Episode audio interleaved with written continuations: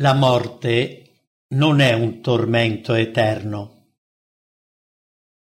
Satana cominciò il suo inganno nell'Eden quando disse a Eva Tu non morirai affatto.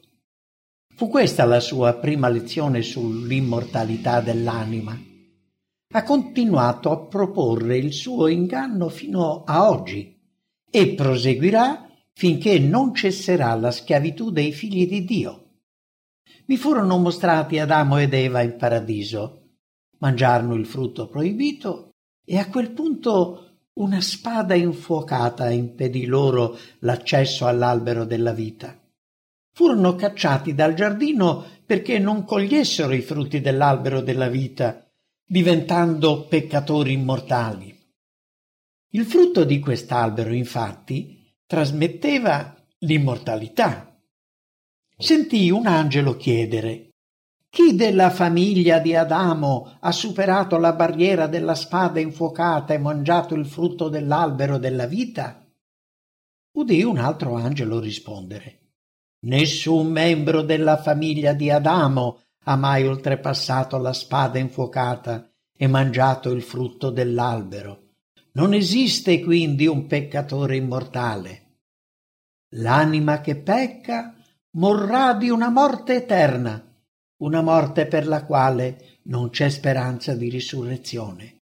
E allora la collera di Dio sarà placata. Nota dell'autrice. La collera di Dio.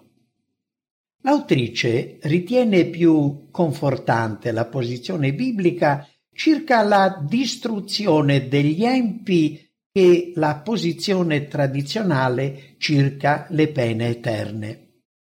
Un Dio che accetta per l'eternità che i suoi figli ribelli siano tormentati notte e giorno è veramente incomprensibile alla luce della grazia e del perdono della scrittura.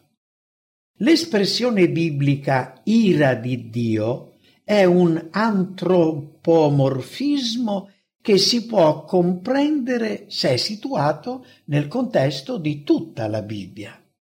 La collera divina è sinonimo della sua giustizia.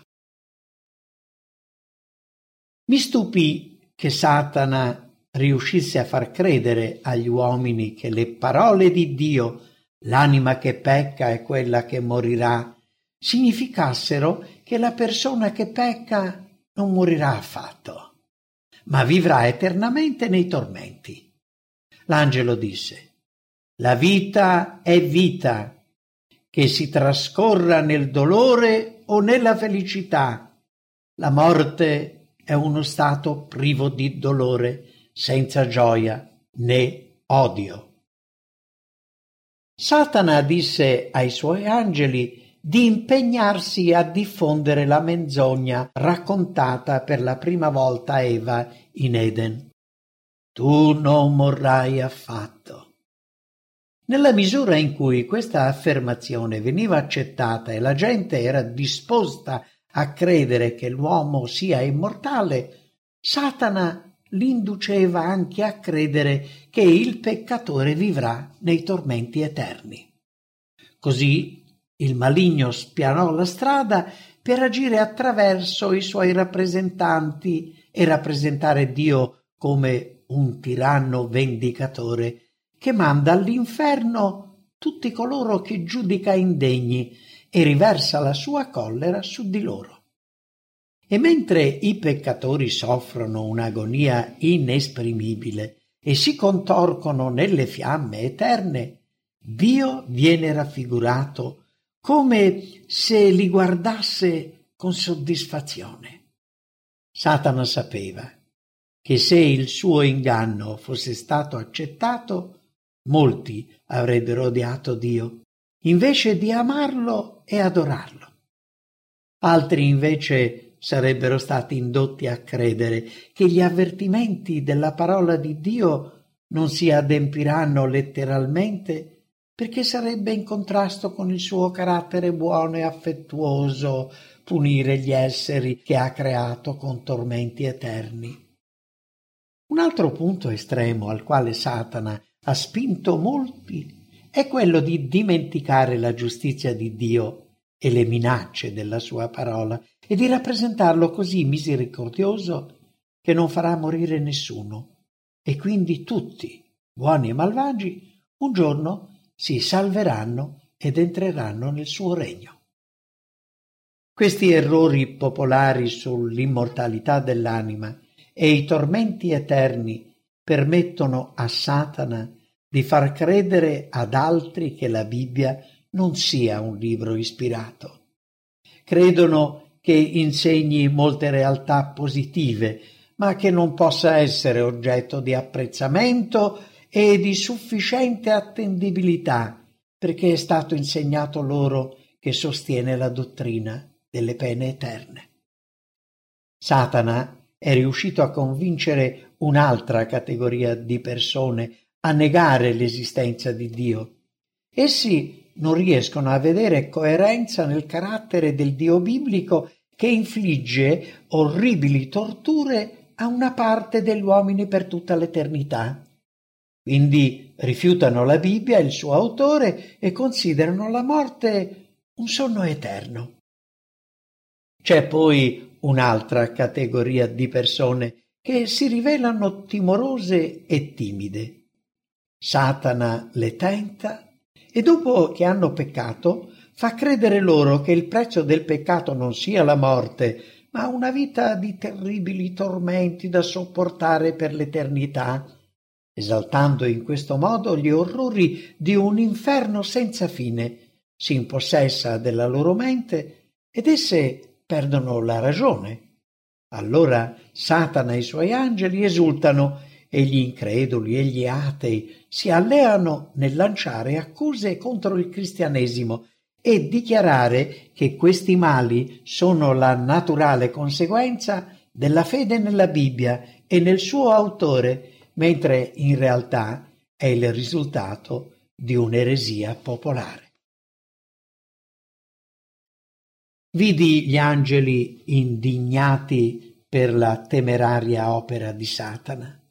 Chiesi come fosse possibile che tutte queste seduzioni facessero tanto effetto sul pensiero degli uomini, visto che gli angeli di Dio sono così potenti che potrebbero neutralizzare facilmente il potere del nemico se solo gli venisse ordinato. Poi vidi che Dio sapeva che Satana avrebbe cercato in ogni modo di distruggere l'uomo. Quindi dispose che la sua parola venisse scritta e i suoi obiettivi per l'umanità fossero così chiari che nemmeno i più deboli avessero a sbagliarsi. Dopo aver dato la sua parola all'umanità, l'ha protetta dalla distruzione perseguita da Satana e i suoi angeli agenti e rappresentanti.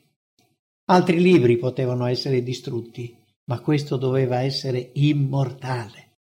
Alla fine dei tempi, quando le seduzioni sataniche aumenteranno, la Bibbia sarà disponibile affinché chiunque lo desideri possa averne una copia per proteggersi dagli inganni e dai falsi miracoli satanici.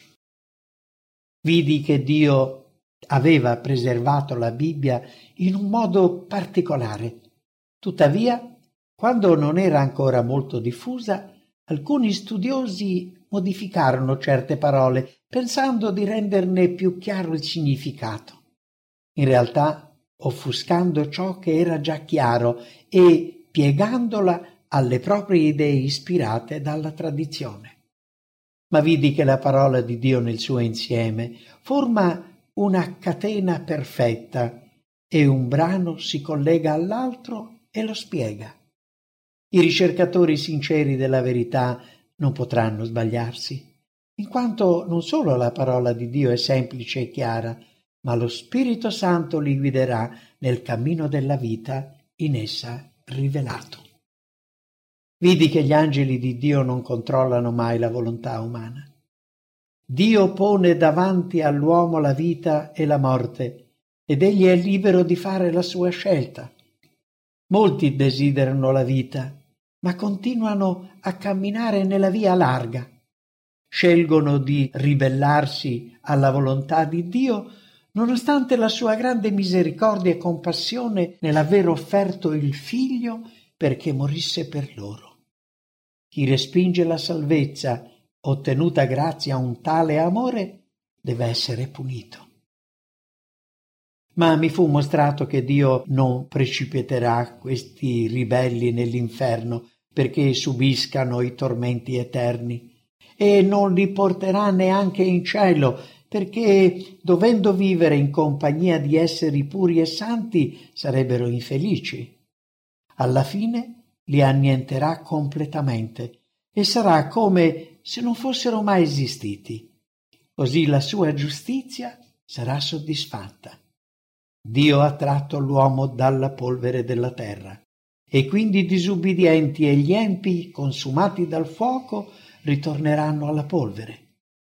Vidi che la bontà e la compassione di Dio in questa questione dovrebbero indurre tutti gli uomini ad ammirare il suo carattere e a glorificare il suo santo nome. Dopo la distruzione dei malvagi, tutti gli angeli diranno Amen.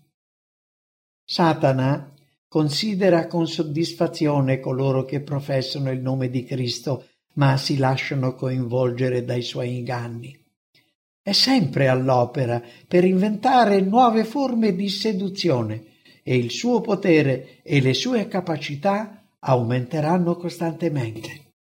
Ha indotto i suoi rappresentanti, papi e sacerdoti, ad esaltarsi e istigare le masse affinché perseguitassero e distruggessero quanti non accettavano i suoi inganni. Quale sofferenza e agonia sono stati costretti a sopportare i preziosi discepoli di Cristo. Gli angeli hanno registrato tutto fedelmente. Satana e i suoi seguaci, esultando di gioia, Dicevano agli angeli che assistevano i giusti sofferenti che questi ultimi sarebbero stati condannati a morte e quindi non sarebbe rimasto nessun vero cristiano sulla terra. Vidi che la Chiesa di Dio in quel periodo era pura. Non c'era il rischio che vi entrassero uomini corrotti. Il vero cristiano che osava manifestare la propria fede rischiava di subire la ruota, il rogo e ogni tipo di tortura che Satana e i suoi angeli malvagi potessero inventare o ispirare alla mente umana.